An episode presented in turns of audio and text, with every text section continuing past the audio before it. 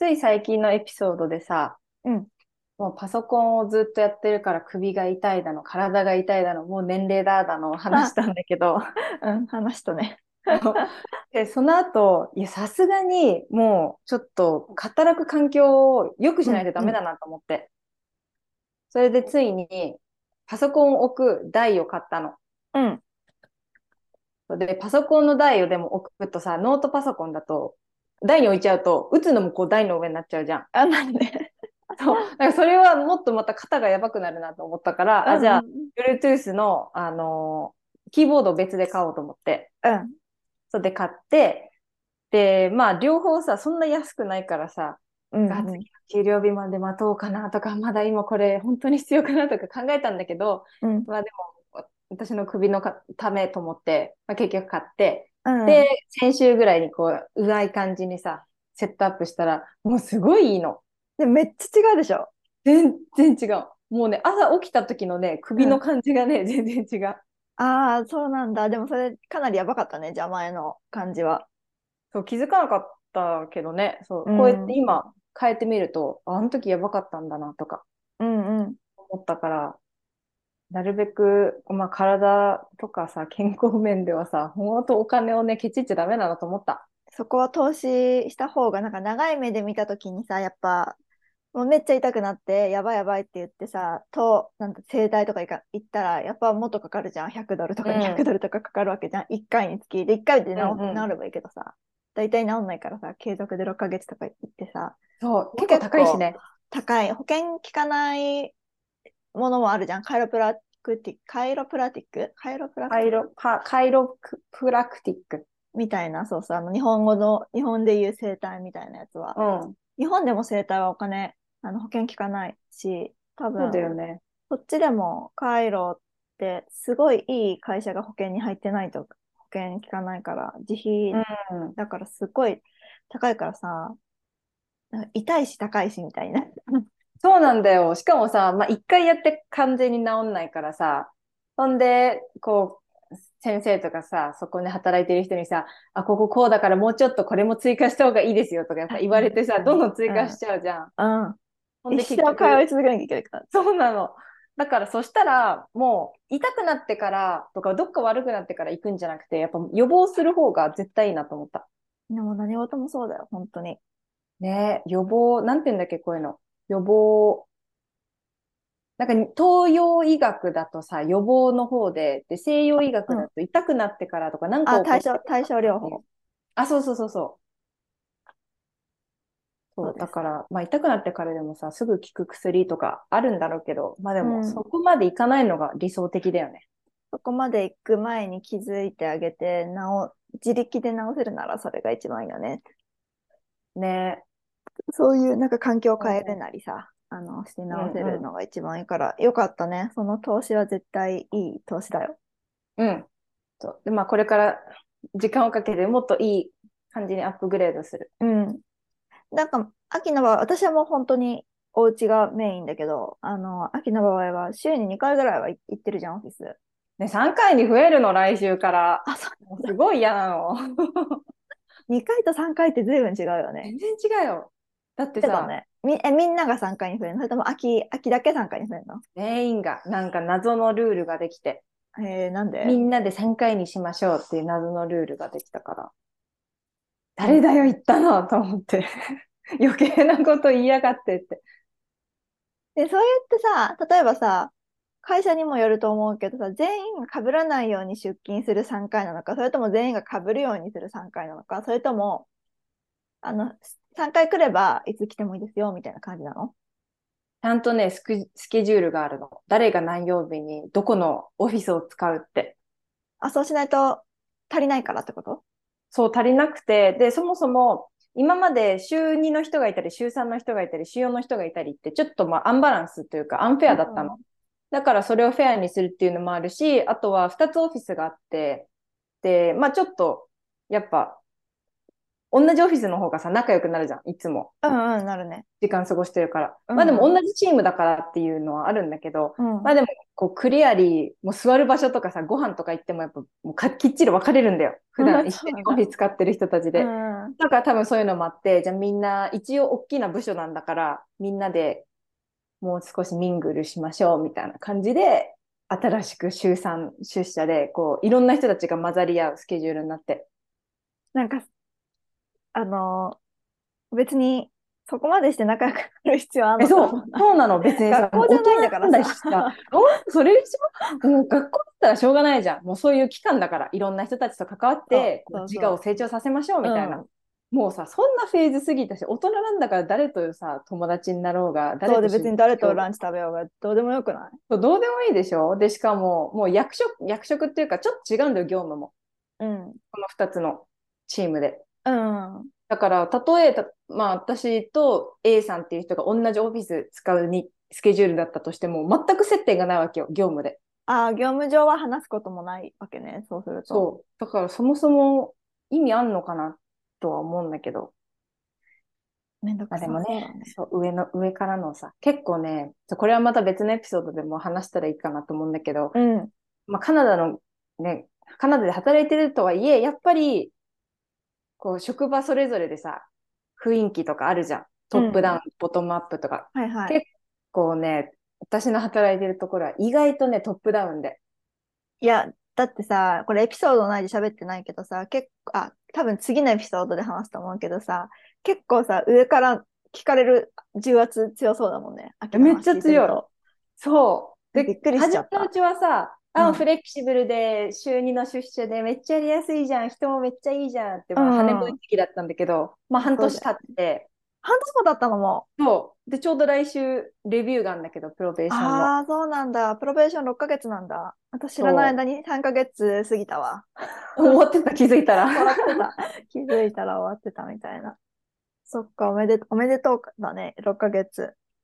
ありがとう。早かった。まあでもさ、やっぱ6ヶ月やってるとさ、いろんなところが最近見えてきて。まあね、良くも悪くもね。私はもう3そういう子もヶ月目でそういうフェーズ終わったけど。早い。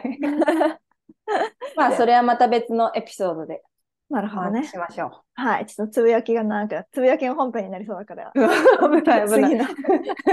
以上、はい、く今回は首のお話でした。首の話、セットアップを変えたっていう話。あ、そうそう、そう、ファイヤーの方の首じゃなくて、ネックの方の、そう、はい首がよく改善されましたっていうお話でした。よかったです。海外経験と留学ロスという共通点を持ったメラメラ系の秋と法学系のゆちえが送るハーベストラジオこの番組では人生やキャリアについてちょっと真剣に考えている皆さんにアラサー女子の葛藤や海外生活そして私たちが日々感じたことや学んだことをお話しします。改めまして皆さんこんにちは秋とよちえです。はい。じゃあちょっと本編の方に入っていきましょうか。はい。今日の、えー本編は、えーストレスレスに働くシリーズの第3弾、仕事に意義を見つけるについてお話します。はい。えっ、と、これは、あのね、ちょっと意外と昔だったんだけど、3月のエピソードでも、なんか、なんだっけ、仕事の意義あ、使命の本質のところでちょっと紹介した、あのお話になるんだけど、まあ、今回はそのお話はすごいなんかちょっと講義、すごい広いお話だったので、今回はそのお話の中でもう少しこう、タスクレベルでお話をしていけたらいいなと思っているので、まあ、その仕事に意義を見つけるタスクレベルバージョンみたいな感じで聞いてもらえればなと思います。はい。そう、前回の使命の本質のエピソードでは、もう結構本当に大きなスケールで、うん仕事を選ぶとき、キャリアをこれから築いていくとき、自分はどういう使命とかミッションを持ってやるかっていう結構壮大なお話だったんだけど、今回のは、うんまあそこまで決まってなくても、もう今やってる仕事の業務レベルで、うんどういうふうに意義を見つけて、まあ、ストレスレスに働くかっていうことについてのお話です。はい。えっと、その時も、まあ、引用っていうかご紹介したんだけど、まあこの偶話に基づいてまたお話をしていこうかなと思うんだけど、あの、イソップ偶話の、まあ、3人のレンガ職人っていうものがあって、で、これ、イソップの話って結構なんか、あの、いろいろな解釈とか、いろいろななんかバージョンがあるから、あの、知ってるものが違うかもしれないんだけど、私が、あの、紹介するのは、えっ、と、まあ、3人のレンガ職人。3人、まあ、A さん、B さん、C さんっていう人がいて、まあ、すごい短く言うと、あの、まあ、A さん、B さん、C さん、まるっきり同じ仕事をしているのね。レンガを積む。タスクレベルというと、レンガを積んでいるっていう作業をしている 人たちなんだけど、まあ、それぞれになんかこう、どんな仕事をしているんですかって聞いたときに、なんかもう、あの、本当にまあ、ただ単に生きるためにレンガを積んでますみたいな人とか、ただ単にレンガを親方から言われたからやってますみたいな、もう、労働作業、労役みたいな感じで、うん、あの、捉えるか、もしくは、なんか、いや、僕はなんかもうこのレンガを積んで、な美しい街にこう美しい立派な大聖堂を作る仕事をしているんだ、みたいな感じで、あの、なんて言うんだろうな、自分なりにこの仕事の目的とか、意味とかっていうことをあの理解して、主体的に仕事をしている人の紹介なのね。うん。で、まあそこで、まあ言われているというか、まとめとして書かれていたのが、やっぱりこう、その感情例えばなんかタスク、めっちゃレンガまだ、今日まだ500個積まなきゃいけないみたいな感じでさ、めっちゃレンガあるやんって思って、なんか親方に言われたからしゃあなくやるって思ってる人と、いや、なんかこれをなんか作っていくことで、なんか街の人のこうなんか平和を祈りながらというか、平和にこう、まあ、貢献できるんだって思いながらやるっていうのって、やっぱりその感情って全然違うじゃん。同じ、タスク A、レンガを積むっていうことに対する気持ち、感情が変わることによって、本当になんか、あのー、そのなんて言うんだろうな、こう仕事に意義を見出した人は、結果的になんかその、親方に認められて、なんかちょっとまあ現場監督みたいな感じで、ちょっと昇格というか、あの、うん、まあ、単純にレンガを積む作業よりも少しこう、視野が広い仕事につけたっていうお話だったんだけど、やっぱそういうことを、まあ元に言うと、その感情とかやってることにどういうふうに意味を見出すかによって、結局なんか導かれる結果とかっていうのは変わってくるっていう可能性がまあ大いにありますよねっていう話うんだったのね。そう、だからなんか、ね、一生文句言いながら同じことを続けるよりもさ、やっぱりね、なんか自分に同じことをやってても、これはこういう意味がある仕事だからって思って、なんだろう、そのタスクに意味を見出して、なんだろう、その目的？とかを知った上で自分でちょっとこう主体的に思考を変えてみるとかさ、やり方を変えてみるとか、ちょっともう少し上の人と話して、なんかやり方を、うん、まあ、変えるなり、ちょっとこう、もう少し改善をしてもらうとかさ、なんかそういうふうに視野を広げるというか、視座を上げることによってできることとか、やりたいことってすごい変わってきたりするなって私もすごい思ってて。うん。そう。なんか、秋もさ、前さ、あの、一生エクセルのデータをなんか入力してる仕事 なんかあってすごい嫌だったって言ってたじゃん。えー、本当だよ。お前の仕事ででしょ。そう。転職する前のさ、うん、仕事で。本当、多分、私があんまりエクセル慣れてなかったっていうのもあるけどさ、うん、まあ、やっぱ仕事ですごい使うじゃん、エクセルって。まあ、特に秋みたいな、マーケティングの仕事は使うよね。エクセル。そう。で、でもそんな使うと思ってなかったから、まあそこから始まったから大変だってってのもあるんだけどさ、あの VLOOKUP とかさ、ピボットテーブルとかあるじゃん。私さ、あれあんまりうまく使えない。もう私ね、種族計算レベルしか使えない。そう使えればでもすっごい便利なんだけど、私の前の仕事はさ、すごい VLOOK を使ったの。他のデータから、うん、そう何か数字を持ってきてとか、それをまたなんか比べてとか、そういうのがすごい多かったから、うん、まあ必要だったんだよ。うん、で、もうほんとさ、わわかんなさすぎて、毎日、まあ、8時間仕事するじゃん。そのうちの、まあ、6時間はエクセルをやってたの。あ、ちょっとしんどいかも、それは。もうひたすら朝から夕方まで数字入れて、あれ、エラーになっちゃった。あ、もう一回っつって、あれ、今度なんか、なんか NA になっちゃったとか言って、なんでみたいな。もうそのひたすらデータをずっとさ、入れて間違えて、入れて間違えて、でできたと思ったらまた次やらされてとかさ、まあ、そんなのやらやってて、もうこんな、エクセルなんて絶対使わないでしょって当時は思ってて。うんうんほんで、まあ、だけどやっぱり、その自分でデータを整理したりとか、オーガナイズできると、まあ、データ分析ができるんだよね。うんうんうん。それで、こう、いろんなさ、なんだろう、いろ、過去のデータとかを比べたりとか、こう、やっぱり共通点を見つけたりとか、やっぱするのに必要になるじゃん。うんでもだから、あ、なるほどね、と思って、まあ学んでったんだけど、で、今では問題なく全然できるんだけど、そういうデータの整理とか。で、まあ今の仕事になって、もう本当にびっくりするぐらいみんなデータの整理ができないの。できない人結構意外といるよね。そう。びっくりして、それが。うんで、しかも結構さ、私のやってるのってデジタルマーケティング系も入ってるから、もう本当数字で見ないといけないとかさ、リストにするとかそういうのなのに、なんかもう本当にただのローデータをそのまんま使ってたりするの。へえ、それは結構時間かかる感じだね。そう、整理にも時間かかるし、そもそも何を見てるのかわかんないじゃんと思って。うん。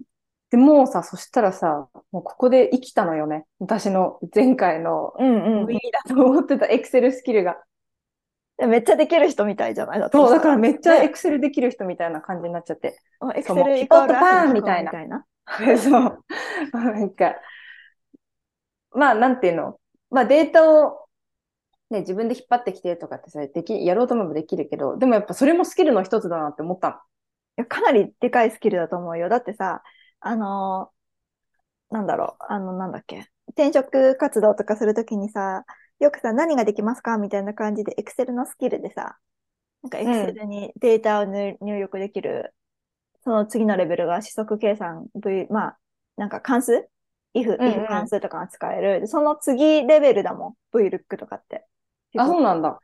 そうそうそう。で、その後なんかマクロが使えるみたいなレベル分けがされてうるんだけど。なんか私はその2までしかできない。レベル2しかできないんだけど。うん。でもそれでも、それでも前の会社、私は、まあ私別にもともとデータを使わなくていい仕事だから別にそれは培ってくるタイミングがなかったんだけど、それでもただ単ただ単に Excel、エクスペンスリポートとか書くてたの。だから自分が収支とかした時とか、あと PO、私は購買側の物を買う仕事だったからさ、これを欲しいです。いくらのものをいくつ、いつまでにっていうのを Excel に難しいことないじゃん。試作計算だし、データ入力すれば、うん 6×100 円の仕事イコール、かける、ん ?6×100 で試作計算すればいいんだけど、それをわざわざ全部計算機でやってるアシスタントのことがいて、ええっと待って、ちょっとそれ待ってって思ったりとか、あと私がもともと作っておいた POC とこれ、あの、勝手にここ入るからいじんないでねって言ったやつをいじって壊すとか、あるから。いや、なんか、意外と、私自分がレベル低いと思ってたけど、Excel に関して。うん。それでさえ、吉井さん、これしたって言われるレベルだから、直してって言われるレベルだったから、マジでできない人っていっぱいいるんだなって思って。ねえ、そう、意外じゃん。だけどさ、まあ本当普通に外から見たらさ、こんなデータを入れるだけじゃん、数字入れるだけじゃん、うんうんこんなん何に使うんだとか、何のやりがいもないと思うけど、まあ実際やって、やってるとそう思うじゃん。思うよね。で、ここに意意義をつけるってすごい難しいじゃん。Excel のデータ入力に意義を見つけるとか。これをやったら世の中の人がこうなるとかさ、そんなスケールでは考えられないけど、でもやっぱりこれが飛びすぎだよね。飛びすぎだけど、そこまで考える必要もないし、うん。でもこれが自分の今後にどう役に立つかっていう考え方をするだけで、まあ救われるのかなって。そう。で、この業務、まあ、エクセルが今例で話してるけど、こういう業務でもう私もやる気なくて何、何のためにやってんだとかって思った時に、やっぱ周りの人とか上司とか先輩が、このスキルあると本当に役に立つよっていうのを結構言われてたの。うんうんうん。んで、まあ私その時はちょっとい意義づけとか意味合いつけるとかできなかったけど、でもやっぱり、まあ、今やってて本当に良かったなって思うから、ほんで少しずつさ、あ、これデータが自分で作れると、その後こういうデータ分析にも使えるんだなとかってさ、自分でわかるようになると、うん。もうちょっとこうやる気になるというか、なんかやった結果が自分でわかるのがすごいいいところだよね、デジタルあそうだね。うんうんそういう意味ではなんか結果に、結果が見えやすくて自分のモチベーション管理にもなりそうん。そう、あとはその上司とか先輩が何のためにやるのかっていうのを教えてくれたのがすごい良かったなってう。思う。うんうんうんうん。自分だとさ、意味合いとかわかんないから、わかんないね、確かに。そう周りが、これこういう理由でやるんだよとか、こういう目的があって、これやらなきゃいけないっていうのを教えてくれたから、まあなんとなく、あ、そうだねと思って、自分を納得させて仕事ができたから、まあこの Excel 以外のことでもさ、やっぱなんでこれをやってるのかってわかんないとさ、うん。まあそもそも仕事のクオリティも上がらないしさ、生産性も上がらないし、ゴールを見えないでやってるから。だけどやっぱり何のためにやるのか、これをやることによって次どういう風になるのかって、こうちょっと全体像が分かったりとか、目的が分かるだけで、あ、なるほどね、じゃあこれ私やればこうなるんだとか、自分で解釈がちゃんとできて、意味付けをできて、でうんうん納得した上で仕事ができるから、そっちをのやっぱ意味をちゃんと理解した上で仕事するっていうのが、うん。まあ、ストレスで、ストレスレスに働ける一つなんだろうなって思ったかな。ああ、それすごいわかる。なんか、そうだね。あ、まあ、い、意味っていうか、私が、あの、小、一番本当に最初の、か、なんだっけ、就職とかで感じてたのは、なんか別にストレスがめっちゃあったっていうわけじゃないんだけど、なんか、初めの頃だから、すごいなんか部分的に見せてくれてて、なんかこ、これを一個ずつやってね、多分その、上司とか先輩とかの配配慮により守られてたから、うん。その、すべてバーンって言っちゃったら、多分、ま、めっちゃなんかオーバーベルミングでこ困るっていうか難しいと思うと思ったと思うんだけど、めっちゃ思うと出てきた。また多分上司のね、あの配慮で、あの、じゃあ、まずは、あの、この、なんか1割やってね、2割やってね、みたいな感じで、ちょっとずつこうタスクをさ、なんか点で仕事をもらってたんだよ、最初の頃は。うん。ちょっとメール書いてとかさ、あの、ここの書類にこれ書いてとかさ、で、全部点の仕事だったの。で、うん。なんか別に、その仕事が好きとか嫌いとかって思う以前にさ、それをまあ、こなすっていうことがまず一番私の1年目とか2年目とかそう、そういう感じになるじゃん。うん。それをやってたんだけどさ、ある時さ、なんかその言われた仕事はできるんだけど、言われた仕事しかできないなっていうことに気づいたの。ああ。で、なんか私の仕事って結局そう、何を最終目的、まあ最終目的って言ったらすごい難しいけど、私がか携わっている仕事の全体的な流れっていうこととか、私がこの仕事をやったら、この書類はどこにどう行って、これがどういうふうに何に関わっているんだろうっていうことがわかんないと、あの、やってることはで、できることはできるんだけど、なんか仕事は分からずにやってるみたいな感じがすごい自分の中で思って、なんかすごい、あの、流れを教えてくださいみたいな感じで言って、この全体的な流れの中から今はどの部分をやってるんですかって聞くようにして、してったら、なんかちょっとずつなんかこう、ジグソーパズルじゃないけど、あ、うん。なんか流れを教えずにさ、1の部分やらされたり、10の部分やらされたりしてたからさ、くっつかなかったわけよ。その全うんうん全部点で消化してたから。でもなんかある時、この全体マップみたいなやつを作ってもらって、私がこの部分の中のこのステップ1ですか2ですかとか3ですかとかって聞くようになったら少しずつなんかそれが分かってきて、あの、うんそれからだね、仕事を流れ、仕事を流すことができるようになったのが。なんかそれまではこの点の仕事を100%やんなきゃみたいな感じになったけど、うん。逆にこの流れが分かってれば、ここは手を抜けるみたいなところも出てきて、ああ、確かに。そう、なんかここはそんな言うほど重要じゃないから適当にパパってやろうとか、ここはやっぱこの肝、この仕事の肝になるからしっかりやろうとか、なんか緩急をつけられるようになってきて、少しなんか自分流のやり方というか、100%全てに命を注がなくてもいい。みたいな気も、その、なんかそ慣れてきたって言ったらそれまでなんだけど、そういうなんか緩急をつけられるようになったから、ちょっとそのストレスの、なんだろうな、ストレスも緩急がつけられるようになってきたなってすごい思った。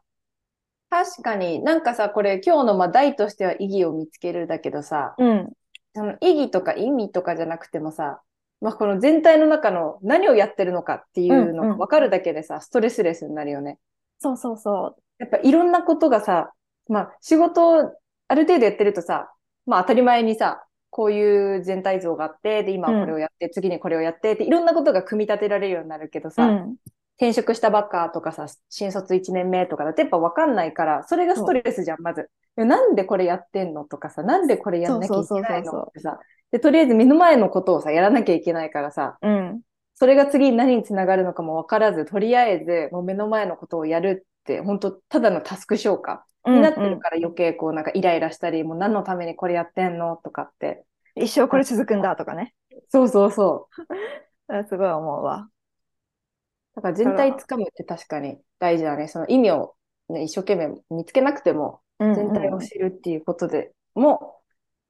無駄なストレスというか、その手を抜くときとか、うん、うん、そうそうそうそう。わかるからね。だから全体をつかむことによって、やっぱ仕事に意義を見つけやすいにもつながるなと思ってて、うん。それこそさ、エクセルのデータを入力してるだけだと仕事に意義ってなかなか見つけられないとか、すごいなんか、なんレベルがすごく遠遠いって思うんだけど、なんかこのエクセルのデータがこれにつながって、これがこれにつながるから全体的な、こう社会的にはこういう貢献ができるんだっていうふうに、なんかこう段階を踏めば、結構仕事って何何の仕事でも、なんか世の中に貢献してるんだろうなって思うから、うん。そういう意味でも、なんかこう全体、自分がやってる仕事の全体像が会社の全体像から見たらどういうものをやってるのかとかさ、会社の事業の中のどういう部分を占めてるのかとか、その会社の事業は世の中のどういう部分を占めてるのかみたいな感じで、こうちょっと視座を上げつつ、うん。上げていくと、結構なんか自分がやってるこの Excel のデータ入力って世の中にインパクトあるんじゃねって思うかもしれないし。うんうん。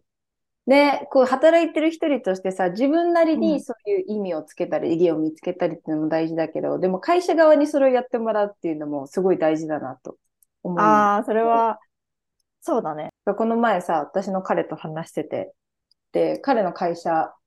は今ちょうど、まあ、成長途中みたいな、まだベンチャーでさ、うんうんこうほんそのミッションとか、なんだっけ、ミッション、ビジョン、バリューとかはあるんだけど、そこを目指してるから今、そこにまだ完全に到達してない業務をやってるんだって、ビジネスとして。うん。うん、うん。そうで、やっぱ社員はさ、その最終的なさ、ミッション、ビジョン、バリューにすごく共感して仕事入ってるわけじゃん。そうか。そう、だからそこでやっぱり意識と実際にやってるやつのギャップがあるらしくて。ああ、うんうん。そうだね。なんかまだ成長過程だと、まだそこに、なんかね、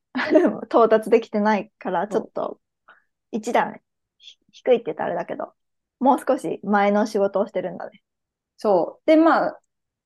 何、経営者とかさ、上の人たちはそれが分かって仕事してるけど、でも現場の人たちってそこまでやっぱ見えてないっていうのがあるから、今こういう成長過程で次のここの最終的なところに行くために今これをやってるっていうのを、やっぱ現場の人たちに伝えるっていうのも、まあ経営者とか上の人たちの確かに。責任だと思うみたいなことを彼が言ってて、おまあ確ーかになと思ってさ。すがに、さすが、さすがだね。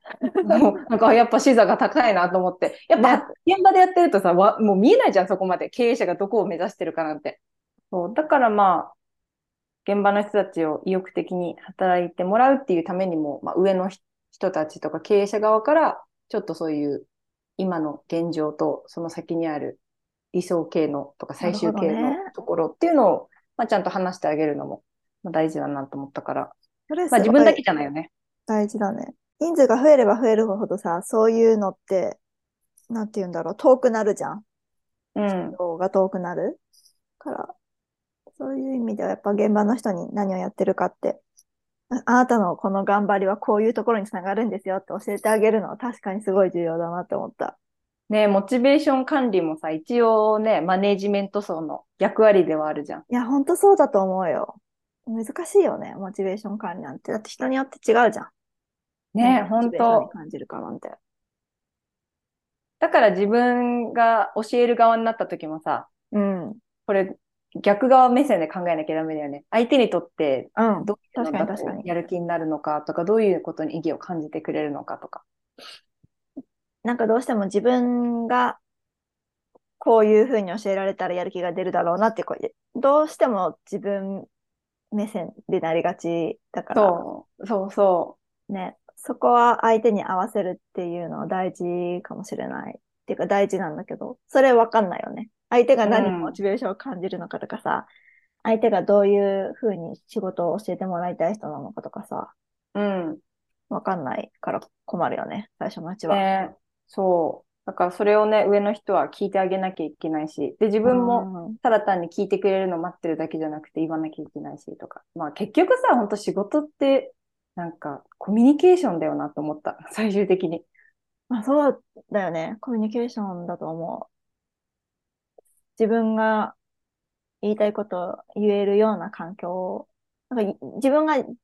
いたいことを言うのも大事だけど、言えるような環境を作ってもらうこともそうだし、そうそいやなんかさ、口だけでさ、なんかいつでもワンオンワンやるよとかって言ってくれたりとかするけどさ、う。うん。なんか従業員的にはさ、なんかやっぱ幹部ってめっちゃ忙しいからさ、うん なんかいつでもやるよって言ってくれたとしても別に私から話すことないしって思うじゃん。うん。なんかそれがすごいなんか私最近すごい難しいなって思ってて。そうだね。上のさ、そういうサポーティブな言葉ってさ、まあ、向こうなりに気を使って、そういう雰囲気作りしてくれてんだろうけどさ、そうそうそう。ギャップあるよね。ある。え実際にそう思ってくれてるとしても、私からわざわざワンオンワン30分とか入れた場合に何かやっぱ議題を持ってかなきゃって思うじゃん。ね、そう、何か真剣なそうそうそう相談をしなきゃいけないとか。だからそれがすごい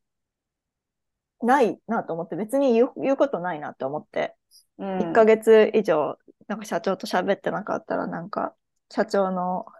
なんか近近くにいる人から、なんかもっとワンオンワン入れて、入れてあげてもいいですよ、みたいな感じで言われたんだけど、いや、いいですって、あの喋ることないんでってすげえ思って。でもなんか、そう、喋りたいみたいだよとか言って言われて、だったら社長から入れてくれればいいじゃんと思うんだけど、なんかそこうん、難しくない、そうだね。うん。喋りたいんだったら入れ、上司なんだからい入れていただければ、私はもちろん対応しますけどって思ってて、うん。でも多分、社長は社長で別になんか喋りたいこと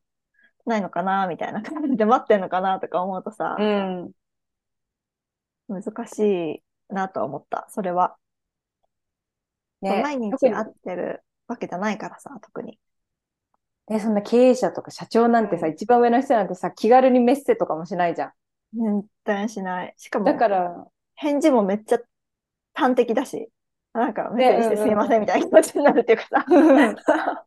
そう、とか時間もさ、なんかもう仕事終わった時に来たりとかさ、うんうんうん。難しいじゃん、コミュニケーション取るの。上の人とむずい。うか、ん。社長だと。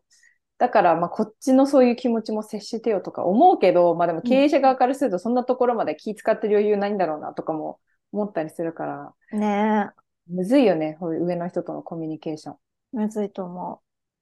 う。むずいよね。まあ、アットリーストそういう言葉をかけて、話しやすい雰囲気作りをしてるのはいいと思うんだけど、まあ何もないよりはね。うん、でもちゃんとそれをアクションとして、なんうか見せるのも必要なんじゃないとは思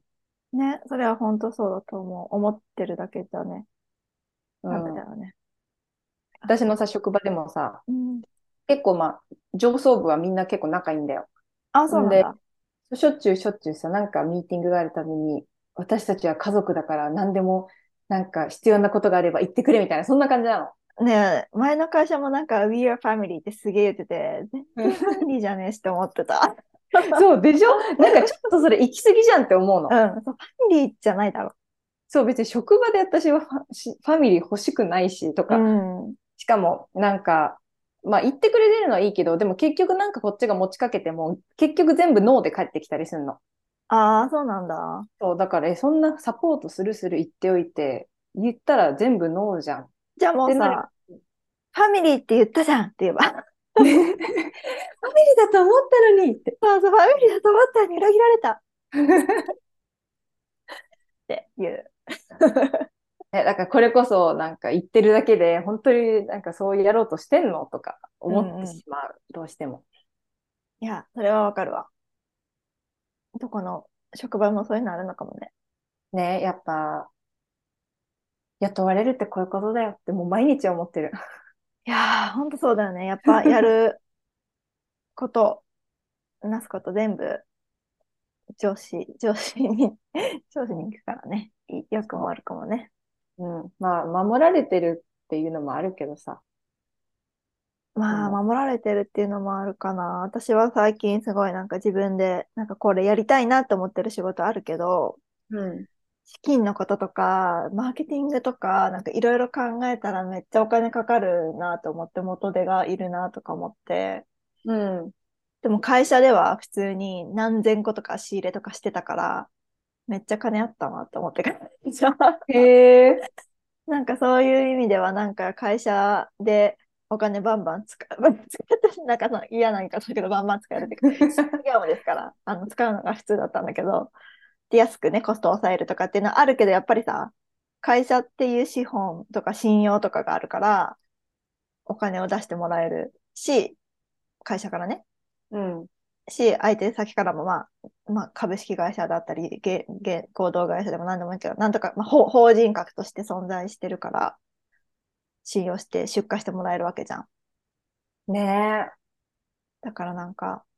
いやー、会社って強えなって、私はや、逆に思ってた。強いよ。うん、やっぱ、こう、リジ、リジットっていうじゃん。なんていうの？リジティマシーね、レジットだよね。そう。こううちらもさ、今まで自分たちでいろいろやろうとして思ったけどさ、うんやっぱ本当個人でやるってさ、そもそもそういう、なんていうの、お重みがないじゃん、法人みたいな感じで。本当に、それ、まそういう仕事やってるんですかとかってなっちゃうし。そう、特に、あの、なんて言うんだろう、取引先さんとかが必要になってくるときは必ず、やっぱ法法人格の強さっていうのはあるなって思った。うん。なんか、それこそコーチングとか、私がサービスをするっていう場合には別に個人事業主でも何の、多分そんなになんか、うん、支障がないなって感じてたけど、なんか物を会社、法法人から仕入れるってなった場合にやっぱ法人対法人ってある必要性とか、まあ強さみたいなのはすごい感じているから、まあ、話がずれたけど。めちゃめちゃ。っ めっちゃずれたね。ていう最近の気づきです。うんごめん、話ずれました。はい。というわけで、えっ、と、そうだね。あの、まあ、一つ一つのタスクをやるにしても、まあ、視座を上げて、この仕事の、まあ、全体像を見るなりね、全体像を見た上でどんな意義があるのかなっていうふうに思うだけでも、やっぱりちょっとやる気になるからさ、やる気、ストレスがちょっとだけ減るじゃないかなというような、あの、ストレスレスに働く Tips の、えー第3弾でした。はい。そうそして今月の、えー8月の皆さんに聞いているテーマのクエスチョンなんですが、うんえっと、皆さんの人生を好転させたフィードバックはということについて、えー8月は皆さんからのご回答を募集してます。はい。えっ、と、皆さんからのご回答は、えー私たちの、えーポッドキャストの概要欄にあるリンク、質問箱というところからお送りいただくことができます。えーそこから、あの、もしなんか、今度こういう話をしてとか、リクエストがあれば、ぜひぜひそちらからご連絡いただければと思います。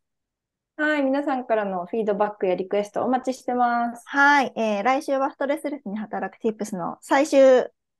週なので、ぜひそれもお楽しみにしていてください。それでは皆さん次のエピソードでお会いしましょう。はい。See you next time. バイバイ。バイバイ。